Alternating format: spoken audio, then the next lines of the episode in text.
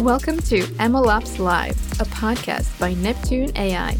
We host in depth discussions where machine learning practitioners answer questions from other practitioners about one subject related to production machine learning and MLOps. Tune in to get real life stories, dirty hacks, and pragmatic workarounds from ML people in the trenches.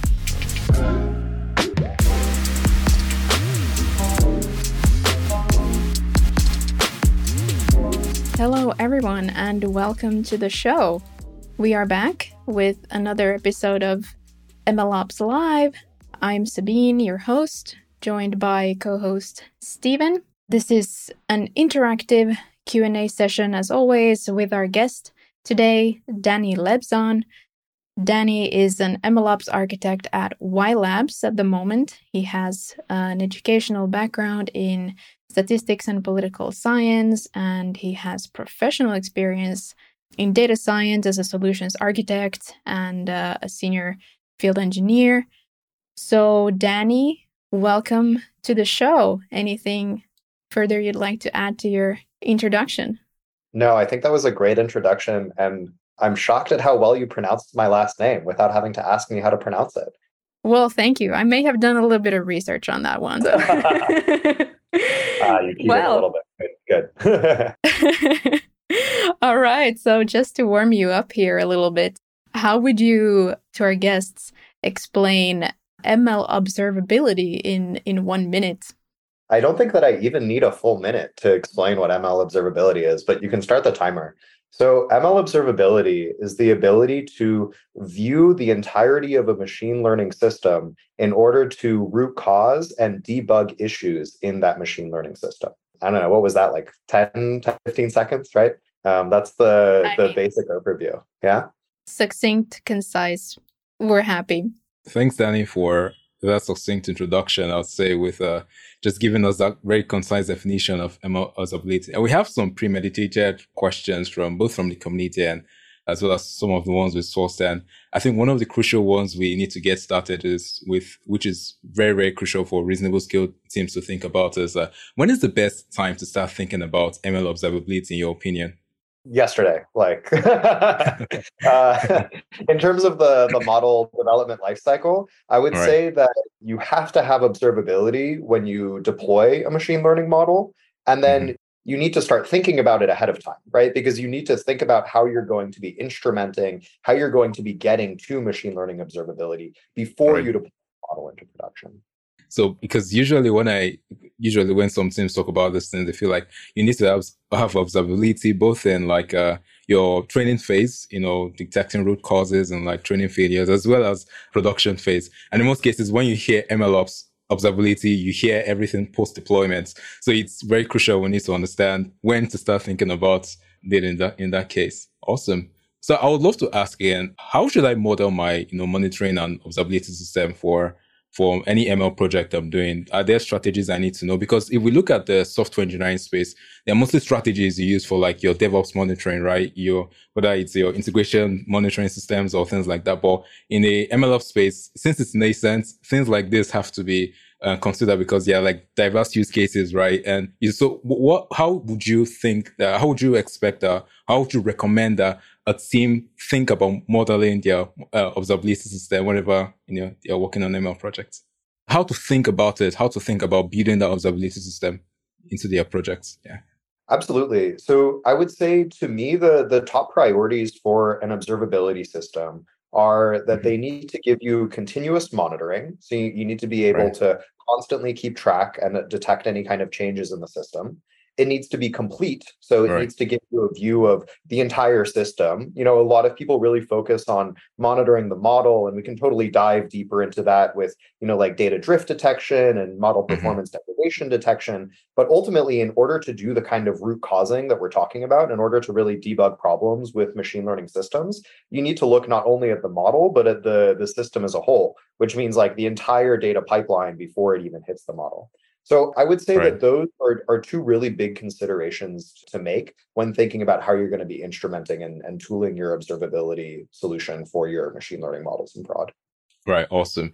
And then, you know, one of the biggest pushbacks I would say with um, the whole MLOps space is that you know vendors are like building tools for like the one percent of the people, right, or the two percent of the people solving problems. And you know with ML, there are like different use cases. You're solving computer vision use cases, NLP use cases, you know classification use cases. However, so how do you start building a system that works across these different use cases as a reasonable scale team. So um, we're like four data scientists or maybe two data scientists and one software engineer. We're deploying like 10, 15 models or probably even lesser than that. You know, how do we start building a system that integrates these different use cases ranging from like computer vision to machine translation and everything into one system that we can have good oversight on for the entire project? Yeah, it's a great question. I'm trying to figure out how to how to answer your question while uh-huh. avoiding just like directly selling my product. But I yeah. I uh-huh. honestly think that like for a, a small team that's dealing with especially like you're saying a diversity of use cases right. having a single pane of glass where you can monitor all of your models and where you can see the performance of all of those models and importantly you can use the same ui to do debugging is really important and one of the things that really stands out to me about WhyLabs in particular as an observability and monitoring solution is the self-serve capabilities. The fact that like to try out and to use WhyLabs in production, you never need to talk to anybody on the team. You can just go on our mm. website, start using the product. It's $50 per model per month, which is a lot cheaper than, you know, hiring a machine learning engineer or a data scientist. And it scales really easily from the smallest team to the largest team. So yeah, I, I would say you know, if you're open to a vendor-based solution, then I think going with like a, a an easy to deploy self-serve tool is really low-hanging fruit and a very lightweight way to get a lot of lift. The other option that I would say is regardless of what type of model that you have, the majority of use cases are on supervised learning right? Like it's you're either doing classification or regression whether it's like a you know an nlp model or a computer vision model or a tabular model you're usually going to be doing some kind of supervised learning in production. And with that in mind you can kind of treat these models uh, you can abstract these models and find the commonalities between them. So you know all models effectively are a form of data transformation. You take some input data and you produce a an end result. You produce like a prediction. So you can monitor that input data uh, and you can detect data drift uh, data quality issues all of those. And then you can also watch for changes in, in the output and even if you don't have ground truth even if you don't you know know the actual performance of your model because you're right. not able to check the predictions against the real world just watching for changes on the input data and on the output data uh, can, can be pretty easy to do. Yeah. And just, just before going to the community we have some other questions i think that are specific to um, some of these metrics we should be sort of monitoring. Uh, I think beyond model evaluation, you know, all those things like, you know, your, like you said, it's mostly supervised um, learning problems we're looking out for. We're looking at accuracy. We're looking at maybe like your confusion matrix or things like that, or those sort of evaluation metrics. I think in the DevOps world, there are also other metrics we look out for, like you know the system metrics. What's the case with uh, with ML like uh, ML observability beyond just that model evaluation? What are some other metrics we should kind of look out for or consider when thinking about observability? Absolutely. And I'm, I'm really glad you you keep bringing it back to like the traditional DevOps and, and mm-hmm. software 1.0 right. observability. Because I, I honestly think a lot of ML ops is just catching up with things that, that DevOps has known forever, right? Like DevOps has known for years that in order to be able to do observability, the three the three pillars of observability are uh, traces, metrics, and logs. And this is really something that we're just starting to catch up with on the MLOps side.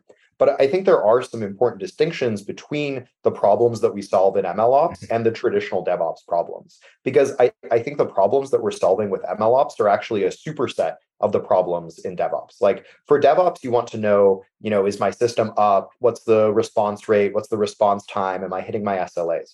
Obviously, we care about all of those things with a machine learning model, right? Like my machine learning model is making its predictions slowly. My Netflix won't load. My Uber won't be able to tell me what an ETA is. Like it needs to be up, and we need to be able to application performance monitoring in the classic like observability sense.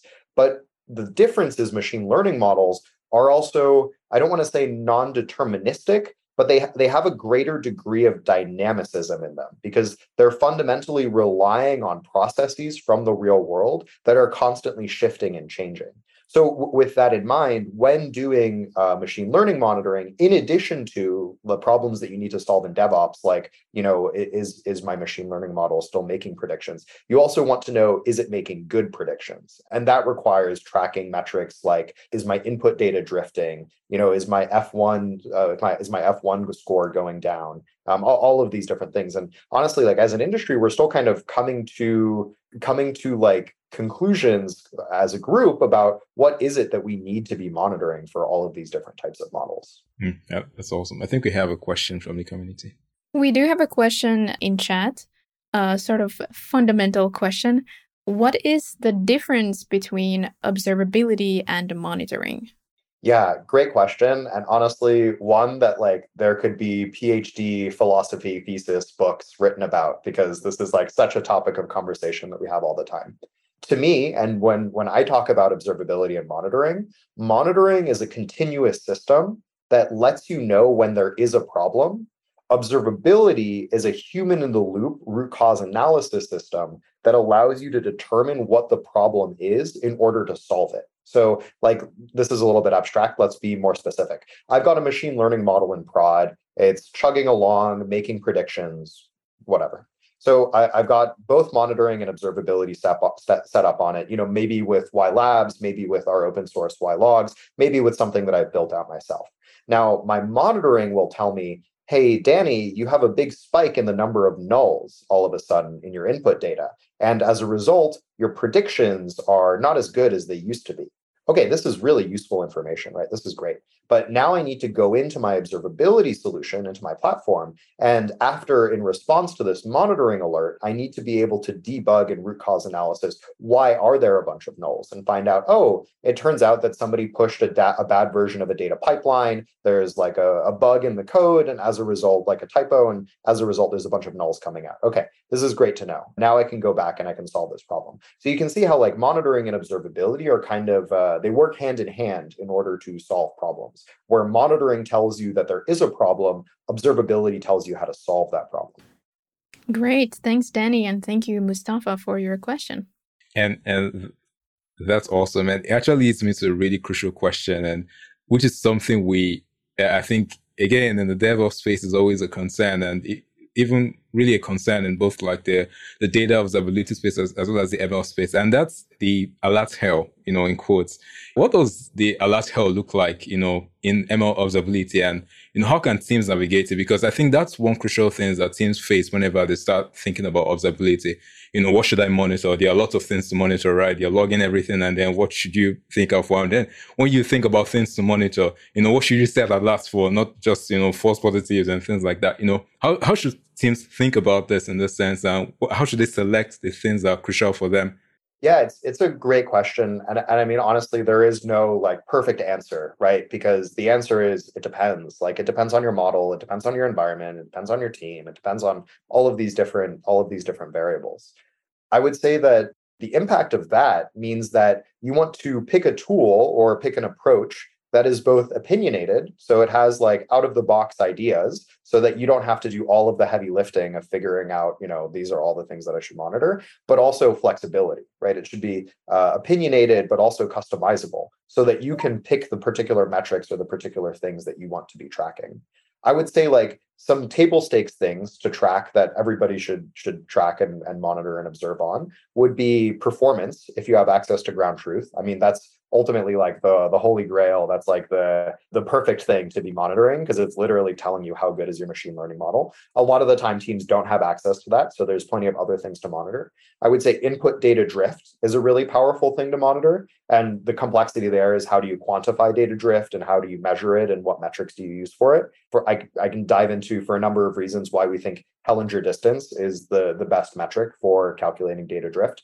But basically, like some metric for calculating the, the possibility of the fact that the real world is changing, making your model stale. And then the last thing is you should be measuring for data quality data quality means a, like a bunch of different things in a bunch of different scenarios. You know, in at whylogs, we monitor for uh, the number of nulls, uh, cardinality changes, so like the number of distinct values changing in a column, schema changes in the, the incoming data, um, all, all, of these things that would indicate, you know, there's something going on with, with my data. That's not a data drift issue, but an issue with, you know, some tooling that's happening upstream.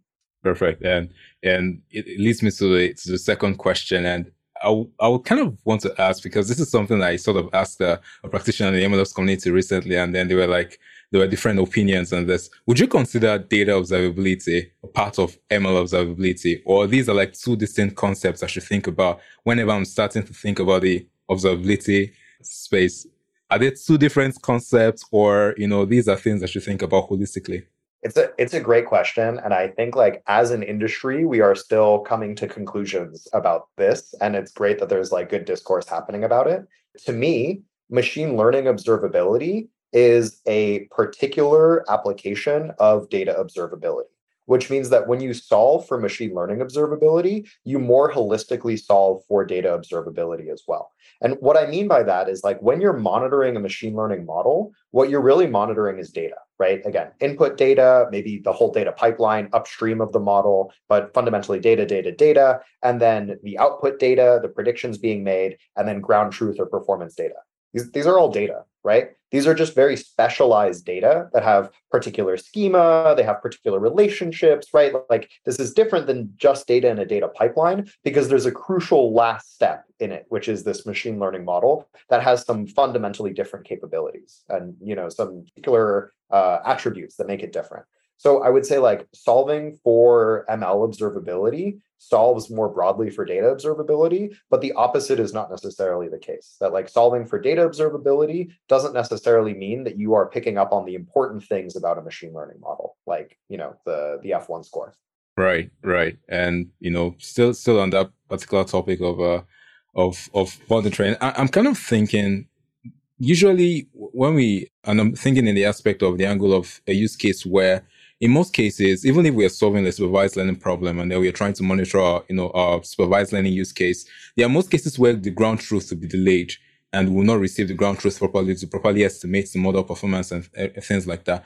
How does observability cover for that particular scenario where the ground truth is delayed by a day or two, or probably even one month? For example, say a loan classification problem. You know, you know, how do we? How does like observability cover for such particular scenario in terms of estimating that performance and you know not having to wait for the ground truth to be available to do that? Yeah great question. So i think there are three different answers to this question. One is about estimating performance. One is about waiting for actual ground truth. And the last is about using the data that you have available. So i'm going to walk through these one by one. So the first is estimating performance. And I really like talking about this one because it's the most bleeding edge. It's the thing that like we're we're still very actively developing as an industry. So there are a number of different algorithms that you can use when you don't have ground truth in order to estimate the performance of a machine learning model. The one that I think has the most academic rigor behind it and looks the most interesting is one called Mandoline. So what Mandoline does is it basically slices and dices your data in a bunch of different ways and then allows you to create estimates of if I see my data drifting in this feature by this much, this probably has this kind of impact on on my machine learning model. Again this is only an estimate but it's cool that it allows you to know you know even though it's just an estimate this is how much my machine learning model is likely degraded in performance even without direct access to these immediate ground truths the second answer to the question rather because actually you do all three of these things in parallel not you know one or the other or the other. The second is you accept your delayed ground truth. So you know a lot of machine learning systems are incapable of taking in uh, sorry machine learning monitoring and observability systems are incapable of taking in delayed ground truth. But i actually think it's very valuable because all ground truth has a certain level of delay right? Like when you order an Uber, I'll come back to this example, the ETA prediction is made some amount of time before the trip is completed. And it's short, right? It's not days or, or months, as in your example. It's probably on the order of like minutes or at most hours, but it's still some amount of delay. So when constructing or choosing a machine learning observability system, I think it's really important to, to create or to use one that takes into account the fact that your ground truth is going to come in late and is still going to be able to like backpedal that ground truth to the back propagate that ground truth to the to the observability system so that you can view it. Okay. The, these are like the the two most concrete. The last is basically, you know, even if you don't have access to the ground truth itself, you can very often pick up on performance degradation just by monitoring for data drift in the input data and changes in the predictions being made, right? Like if there are fundamental changes in the way that people are using a product or in the the way that the real world is uh, generating data then likely this is having some effect on your model and whether it's stale or not right? It's hard to quantify. You know we need to use something like Mandoline to be able to estimate that but at least we know that if there are changes those changes are likely impacting the performance of our model Right. Uh, we, we've spoken a lot about these algorithms. And then there's a good follow up question from a team from Reddit. And this team is asks, you know, hey, we are getting familiar with monitoring in our, in our ML team. And we are curious, what's the level of math and statistics required to get monitoring right for our projects? So we've spoken about data drift. And, you know, I believe there's some level of math or stats you need to be able to know before you are able to estimate those properly or detect those. But what are the, what's the level of math and stats required to to get this up and running? really valuable question. I think the answer is it depends on the type of solution that you're choosing, right? Like if you choose an out of the box tool, right, like something like like WhyLabs or one of these vendors that provides a, a solution, level of math is like arithmetic, right? Like you need to be able to look at numbers and say like this number is increasing or like this number is decreasing. You know, you need to be able to like look at a, a chart and understand what the chart is saying. If you're implementing this yourself, I would say you need like maybe the equivalent of like an undergrad statistics understanding, right? Like uh, you need to understand what a distribution is, right? You need to understand like here's what a histogram is, here's what it represents underneath. You don't need to learn like particular, like you don't need to know what a Poisson distribution is. You just need to know what a histogram represents. And then you need to be able to understand the concept of distance metrics between two two distributions right and there's a bunch of different distance metrics that you can use again we use hellinger distance and i can dive into why hellinger distance is cool but there's also like kl divergence and a bunch of other metrics that you can use to to basically calculate what the difference is between two distributions but you know none of this is like pure math or set theory or even even calculus right this is all uh, statistics right. probability theory that you can learn in your in your undergrad statistics. Fair enough. Fair enough. I think we've been able to walk through that. Okay, we have another question from um, the MLOps community, and this person is asking, coming from a software background, you know, you probably know there are lots of granularity with monitoring. I think we've mentioned something like this, but this person is asking, anyways, how do you suggest I work on capturing the big picture, you know, while not missing the relevant details when when it comes to like monitoring my ML system? And have you seen tools that take care of this, or do I have to figure it out myself? Yeah, uh, starting with the second question first. Yes, I have seen tools like this. I, you know, help build one. right. Yeah, you know, there, there's ML observability tools that really like lose the forest for the trees and focus on trying to surface as many metrics and as many like graphs and visualizations and basically like barrage you with information with the hopes that you'll spend the time to like pick it apart and figure out the the right most relevant piece of information. I would say that like WhyLabs and probably most of the other mature vendors in the ML monitoring and observability space uh, do a good job of being opinionated in you know selecting the most relevant pieces of information and giving you like really high level views of model health and model performance health so that you can dive in and, and debug at the place when it's appropriate rather than giving you a ton of false negatives right? A ton of like wrong alerts. I can't speak for you know most other tools in the space because most of them are closed source and don't have uh, you know it's not possible to interact with their platform without talking to a salesperson. I can say that like at WhyLabs, in addition to trying to minimize false negatives, we also try to minimize false positives. And we, we try to give people the ability to like tune the model, tune the the model that we use to send out alerts and notifications so that you can, you know, really get the the right percent. Feels like a great moment to interrupt the show and give you a 30 second pitch of Neptune AI. Okay, so we help with model metadata storage and management. That means you can log model metadata from anywhere in your pipeline and view results in the web app. You can organize and display it however you want, search, debug, and compare experiments, datasets, and models, save your production ready models to a centralized registry, and collaborate on your projects across the org. Oh, and we integrate with pretty much any MLOps stack. Just plug us right in. For more, go to neptune.ai or check our docs. They're pretty good. I wrote them. Hope that was 30 seconds. Back to the show. Of alerts for you. Okay, and then to the non-vendor, non like tooling part of the question, which is like, what are the the key things to really be looking for? I would say that like again, if you have access to ground truth, the absolute best thing that you can know about your model is how is my model performing? Like literally, is it making good or bad predictions? Right. If you have this, you have like 70% of the value of a machine learning observability or monitoring system. When you don't have access to ground truth, you know, this gets harder and you need to you need to be able to monitor data drift and and the output and uh, and all of that.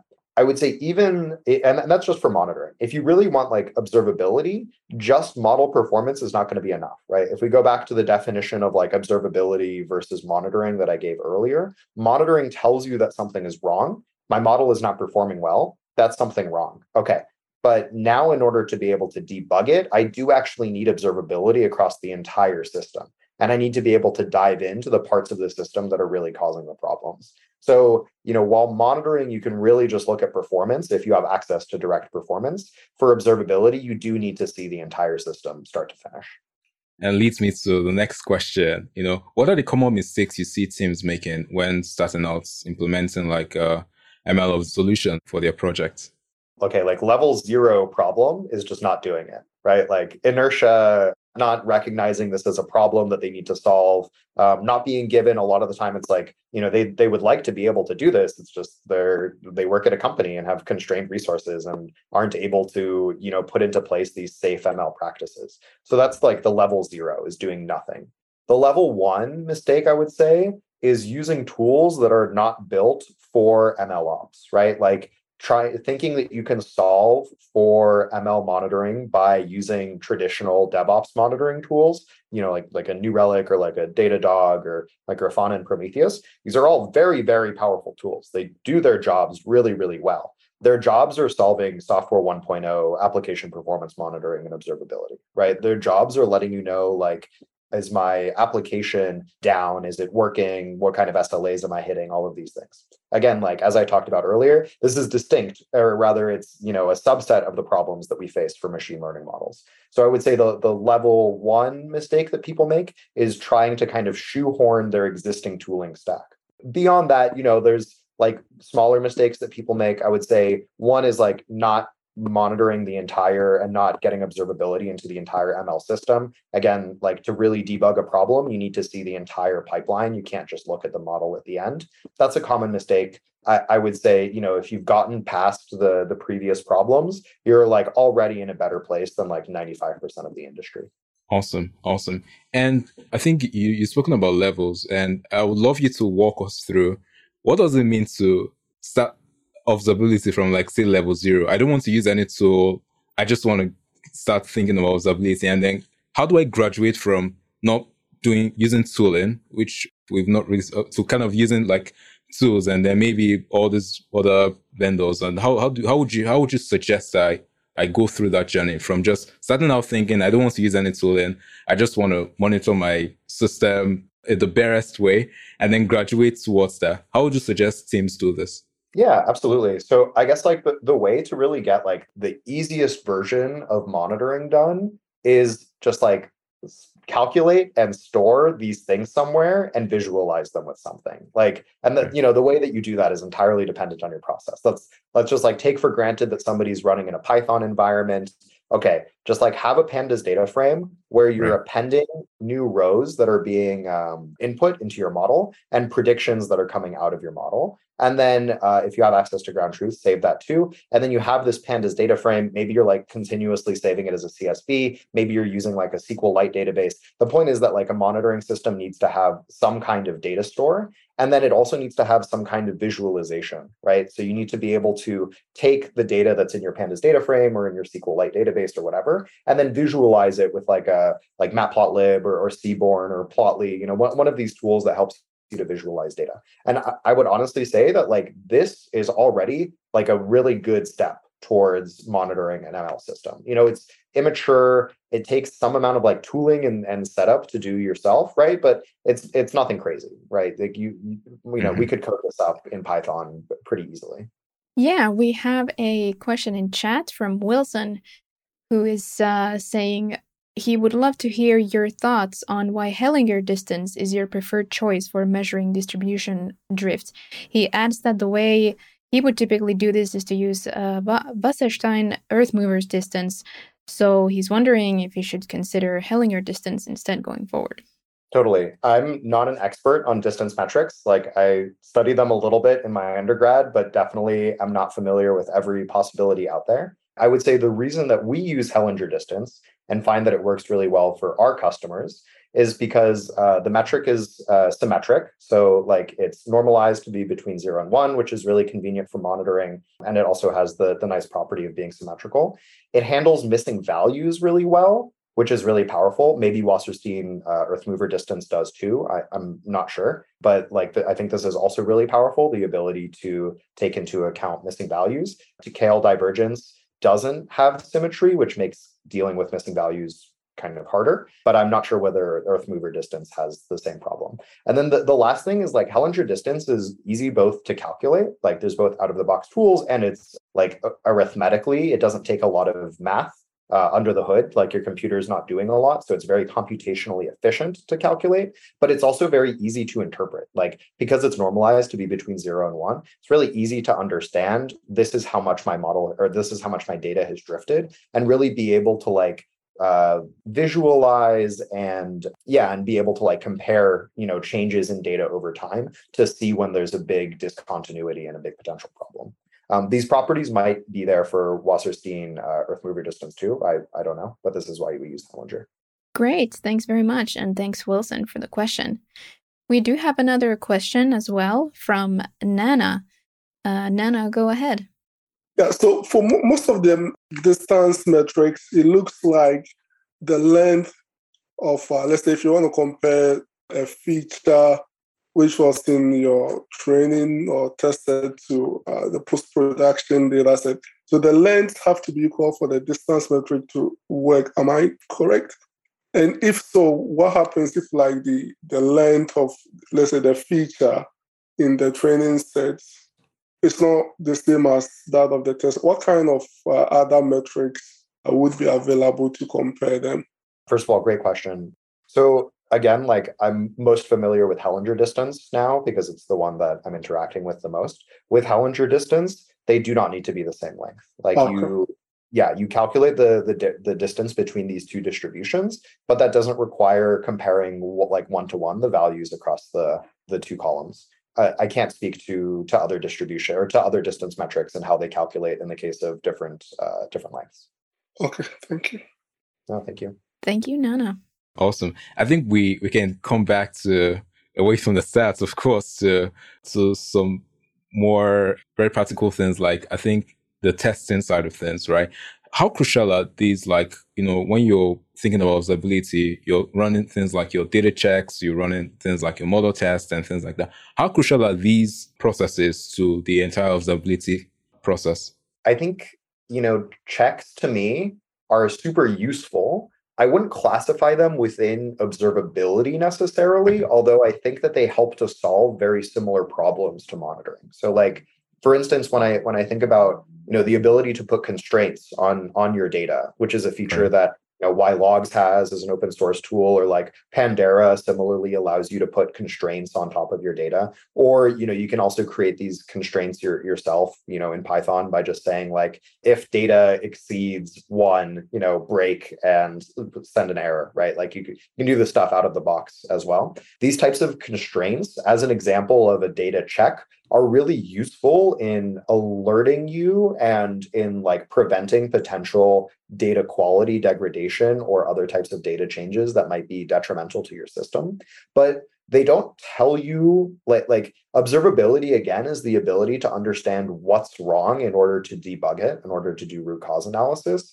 These don't tell you what's wrong so much as surface to you that something is wrong and it's a different approach than like the monitoring the continuous monitoring approach where it doesn't like break it just gives you a notification because you know these these are constraints that will like stop a system from running if if there's some kind of problem that that comes up which is a, a useful feature very often but is you know different than the continuous monitoring approach where you allow a system to run but you know that there's something wrong so that you can go and fix it. Right. So for for the continuous monitoring to work I think I used to think they're like you need to have those checks in place to tell you, okay, look, there's a breakage or there's a leakage in your data set or something like that. Or do teams don't have to do that to be able to monitor the system? Is that called monitoring in, in any sense? Yeah, I would say that the checks are like useful, but neither sufficient nor necessary mm, for monitoring. Right. Like really i would say what monitoring fundamentally requires and observability too they both require logging more than anything else. Mm-hmm. they require having telemetry artifacts that you can use to understand the state of a system as it changes over right. time right? Um, observability is understanding the interior of a system based on its outputs. So you need to be creating outputs. You need to be creating like a, the artifacts about the telemetry artifacts about a machine learning system um, and that's via the process of logging Perfect. Perfect. Thanks for answering that. So there's a question from the community again that was sent to us before now. And this person is asking, could you walk me through how I can think about implementing monitoring for a session-based recommender system? Do I have to think about, uh, do I need to think about performance measures and then monitor for that? Or is there some holistic thing I should, you know, monitor for? I would say that like the monitoring and observability space is really mostly focused on classification and regression, and that we're still very much developing the best practices around recommendation systems. That being right. said, like there are some fundamental similarities and some best practices that we can very trivially apply from classification to uh, or classification slash regression to recommendation like uh, changes in the data distribution of input data indicates some kind of covariate shift in the real world, which indicates that your model is very likely stale, right? Like the the canonical the canonical example of this to me is Netflix, and you know Netflix is one of the biggest recommendation engines ever. It's really really powerful, and it also experienced huge data drift because of COVID, right? Like people all of a sudden started watching way more Netflix to the point that Netflix like gave people money back if they, you know, weren't using their Netflix account often because they were pulling in so much money. People were watching way more Netflix and the, people's habits on Netflix, the type of shows that they wanted to watch changed, right? So so this, you know, this big shift was very obvious to anybody. It's like, yeah, of course, like and anybody can tell that people are using Netflix more and differently than they were before the more insidious thing that happens is when you don't have like you know a global pandemic but very slow societal changes that end up impacting the way that people use a product and people's preferences right? When those types of insidious changes happen you need to be able to continuously monitor in order to understand those changes. And so yeah so that's the that's like the the data drift equivalent in a recommendation system. You can also think about how you're calculating performance within recommendation systems right? I'm i'm not an expert on RecSys systems. I primarily have mm-hmm. dealt with regression and classification whenever i've done my modeling. But you know there is there are similar concepts of model performance and of being able to tell you know if if a model has gotten stale or if a model is still able to perform well by you know inferring whether people are following the recommendations that you give them whether they're like actually enjoying the content that you're recommending for them in the case of netflix or whatever. So you can you can still like similarly apply best practices from classification and regression including stuff like data drift and like performance monitoring to recommendation systems awesome so I think there's a question from Niksaf Vic. So what are the best practices to monitor the data drift in a real-time streaming data for a forecasting use case? This is a, a great question and one that I think is like really under talked about because it requires getting kind of a level deeper than people normally get into. So when we think about real-time monitoring, real-time monitoring makes a lot of sense for like a software 1.0 system, right? I want to know in real time how is my system performing you know is it giving people responses so that i can respond in real time or even have automated responses in real time but what would it mean to monitor for data drift in real time, right? Data drift is not something that happens like from one individual prediction right? We could we can monitor for like for specific variable changes for you know having all of a sudden there's a bunch of rows that have a bunch of nulls in them or like a bunch of zeros in them. But data drift is about comparing distribution to distribution rather than data point to data point. And in order to have a distribution you need to have more than one data point. So you need to pick a certain level of granularity that you're going to be comparing against. And you need to be able to compare against multiple levels of granularity. So this is this is a little bit abstract. Let's get a little bit more concrete. So we've got streaming data coming in. Now I can either batch that data into hourly and compare this hour versus the previous hour, or I can look at today versus yesterday. And a, a, a, really good ML monitoring and observability system will allow you to change that granularity and to compare against any level of granularity, be it daily or, or hourly or even like weekly or, or monthly. But it's important to keep in mind that they're like, if anybody tells you that they're doing real time data drift monitoring, they're not being entirely accurate because it's impossible to monitor data point by data point for data drift because data drift doesn't happen on the data point level, right? You have a lot of noise on the data point level. It happens on the distribution level. So you need to be able to aggregate multiple data points into a distribution in order to do that kind of monitoring. Now, that's for data drift in particular.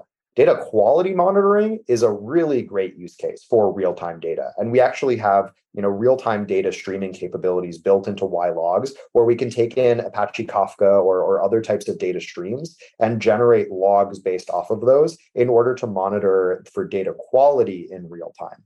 But for data drift, that's something that can only happen at a batch level because you need to be able to compare multiple time windows against each other really good question. And that's yeah that's a level of depth that's uh, like really fun to get into because most of the time the conversation is just me saying you need to be monitoring your machine learning system over and over again. Right. Thanks Satvik for the question. Awesome. Awesome.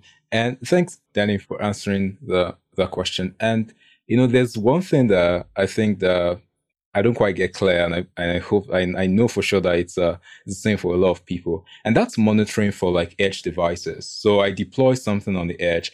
You know, how do I start thinking about observability on the edge versus when say I deploy to maybe like a cloud endpoint, and then you know it's easier from there. But with the edge, I don't know, I don't quite know how to go about both the observability as well as even managing my model on the edge itself. So, what's your opinion on that? Stephen, I feel like you're you're like going through the WhyLabs website and you're like picking picking things that will help me sell my product. And I really don't want to be talking about WhyLabs all the time. Oh, yeah, but, sure. I mean, yeah. but, yeah. but I, you know, there's been this blog post kind of brewing in my head about the fact that WhyLabs is the only observability system that will work on the edge because we're the only monitoring and observability platform that separates the logging component from the monitoring and observability component, right? Like if you think about trying to deploy a full monitoring platform on an edge device, it's impossible. Like not only does it take a bunch of compute and a bunch of resources to run a full platform, it also, you know, will be difficult to access because it'll be on device instead of being, you know, on the cloud or on your laptop. Conversely, by putting a logging tool like whylogs on the device, you can stream back the logs in you know in real time or in batches depending on what the device's level of connectivity is. You can take logs off of the device and move them onto a platform running like SaaS in the cloud like WhyLabs or running you know locally on prem or in some other environment. And you can bring these logs back to that platform and be able to monitor either across all of the devices and aggregate the data from all of the different devices or you'd be able to uh, take the, those logs and look at individual devices themselves instead of looking at the, the system in aggregate. So this is really cool and something that's really only feasible with logging, right? Because if we were dealing with trying to monitor raw data, get really expensive to be sending and you know probably privacy violating and a lot of other problems trying to send this raw data off of device and onto our platform. But if we use logging techniques, then we can send logs rather than raw data. Mm, that's um, that's awesome. So without tooling, how can you how, how can you take this on without tooling? I guess the the solution to do this without without whylogs or WhyLabs would be to like build a logging tool yourself. And like the really easy way, the really like simple way to do this would be to set like you know in your device basically at the end of every day you collect all of the data that you've inferred on from that day and you generate some kind of summary statistics on that data and then you send those summary statistics back to your platform right? Because those summary statistics are both privacy preserving so you're not potentially violating user privacy from their device data as well as being you know a lot more lightweight than sending back raw data but I would say like you know there's already an open source library that does this really well, you know, using a bunch of really cool math techniques to uh, really efficiently extract a lot of these summary statistics, including like the the entire distribution rather than just the mean the mean and the median. So yeah, I, I would say you know you could implement this yourself, or there's a cool open source tool that does this. Yeah, fair enough. Thank you for sharing that. And back to practicality again. Uh, there's this particular question that, that came from Reddit, and this person is deploying a, an NLP use case. They they have like a, an an NLP sort of model in production, and they're sort of thinking about ways they can start implementing observability for that model. So where where should they start from? Are there levels they should go through? I, I mean, you've spoken about something like this, but maybe being more specific about this use case might help this team. Totally. I love talking about complex and unstructured data. I think it's a, a really interesting scenario that really like doesn't get covered enough in monitoring and observability. Actually, myself and two of my colleagues from WhyLabs and potentially from one of the companies that we're associated with will be giving an hour long talk about specifically monitoring unstructured data or complex data types at uh, an event by the AI Infrastructure Alliance or AIA in I want to say uh, in a couple weeks. I think it's in like late late June potentially. So we'll dive. You know, we'll t- we'll spend an hour talking about this at that event. Feel free to reach out to me if you want a link or an invitation to it. But the the like short answer is basically whenever people talk about monitoring unstructured data, is actually impossible to monitor unstructured data itself, right? Like when we think about comparing distributions, this makes sense. I can take my distribution of my numeric variables and see how that distribution changes over time. But what would it mean to talk about how like language usage or text changes over time? Well, you couldn't talk about the text itself, but you can extract features or metrics out of that text and then use those and monitor changes in those. So we can say like one very common, very simple metric is token length. So like how long is every word within this uh, this this document, right? And see changes over the corpus, uh, like in the corpus over time, to see that words are getting longer or words are getting shorter, and this indicates some kind of changes in what's going on. That's like a very simple metric. There's more complex metrics too, right? You can see like changes in reading level. That's a type of metric that you can calculate on NLP data.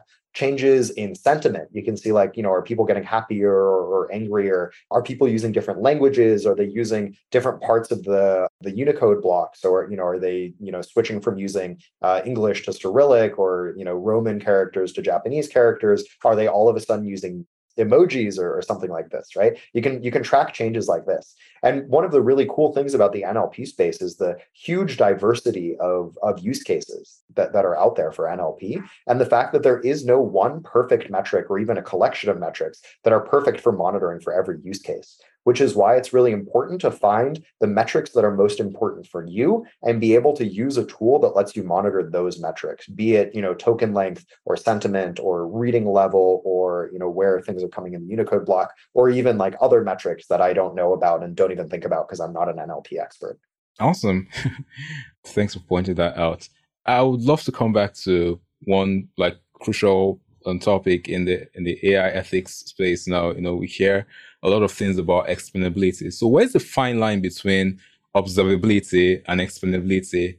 And, you know, are there things that and teams should think about consecutively. Maybe once I think about observability, think about explainability, or I should think about them like simultaneously. How should I approach it as a small team?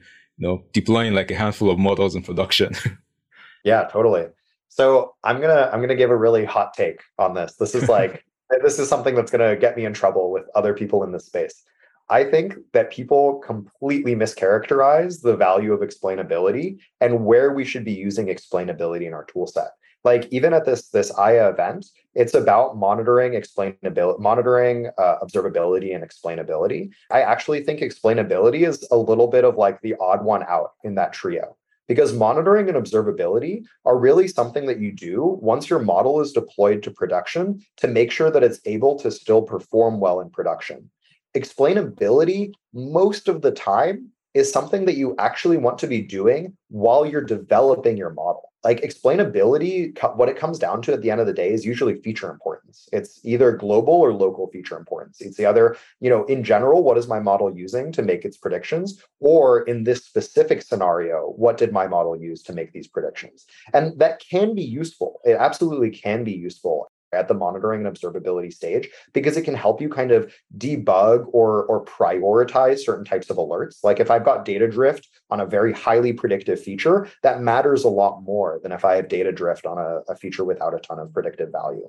but i would say that most to me most of the value of explainability really comes when you're still developing your model and are trying to understand you know what features should i be engineering more what features do i need to be enriching more what's making this model work or not work and then I, I also want to talk about something else. And, and this is another like rant that's going to get me in trouble with the MLOps community. But I, I have like a whole presentation and like a blog post that I've been writing about this that I'll be delivering later this year. So I think people clump together explainability and fairness way too often. Fairness has a lot more to it than just understanding which features a model uses right? Like a like a credit score right? We know exactly which features a credit score uses but do we know whether credit scores are fair you know do we do we know whether they're potentially discriminating against marginalized groups be they you know racial groups in the us or gender groups or, or, religious groups right? Like do we know whether these models are fair? That's a different question than knowing which features does this model use. Because it's very rare that somebody is going to explicitly encode something like race or gender or religion or class or ability within their model right? Most of the time you know none of us want to do something like that but we can still use other features that are really highly correlated with these protected classes or these marginalized groups, and which therefore cause disparate impact on them. Again, this is like a whole rabbit hole that deserves more than like a, a, a five mm-hmm. minute answer to a question. And I'm going to be giving a, a, talk about it later. If people are interested in diving into this more, please like feel free to reach out to me. This is a, a conversation that's very actively developing. But to me, I think much more so than explainability, the key tool to being able to ensure fairness is actually segmentation. You need to be able to segment according to a protected class in order to know whether your model is discriminating against that protected class. Fair point. Thank you so much for for answering that. And I think this is probably one of one of the final questions, and that's it. What's the unsolved problem in ML observability right now that you think that we're is still very far from it's still very far from solving. the unsolved problem is how do we get everybody to do this?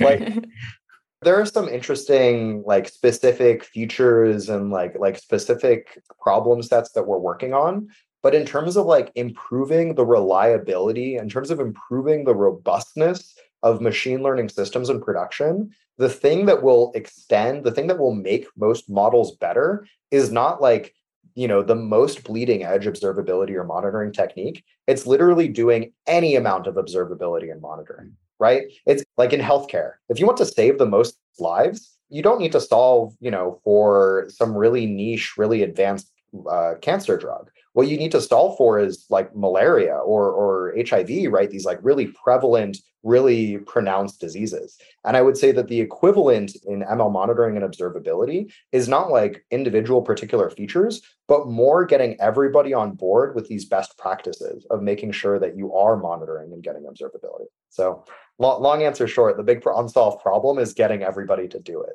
Right, right. Awesome. And I think on the final notes, are there best practices you want to put out? You've put out a lot of you know best practices today. Maybe we something we want to end on a good note, right? On uh, a take home note, I would say. So what are those things you would want teams to look out for? Because again, this podcast is mostly focused on reasonable scale teams. These are teams that are a few number of engineers, data scientists, but you know, they want to do stuff that works for them, right? They don't want to take out, they don't want to take up uh, stuff from Google or Amazon, those techniques. They want to do stuff that works for them. So, what are some take home practices you recommend for such teams? Observability and monitoring. Definitely mm-hmm. do it. Make sure that you're doing this not just at the machine learning model, but all throughout the data pipeline. Make sure it's complete.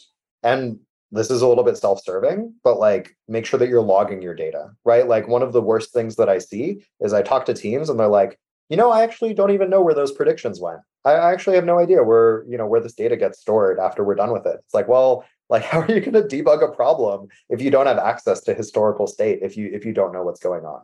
So i would say like doing these three things is going to put you at like the 90th percentile of MLOps yeah of mlops companies. And you know it takes some amount of effort but it's like the 80-20 rule in effect. Like you can get 80% of the value by doing 20% of the work. So we've come full circle to the devops the devops pillars of observability right now. Cool stuff. Thanks danny. Cheers. All right great discussion.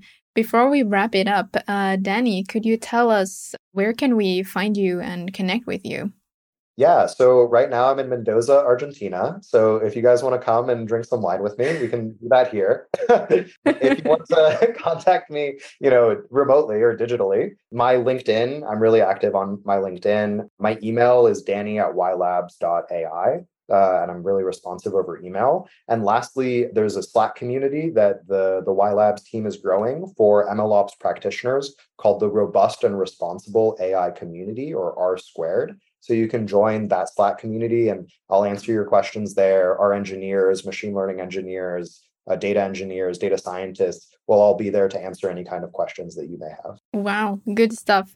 Uh, it was very good to have you, Danny. Great discussion. Thanks for sharing your insight and providing really helpful and clear answers to the questions.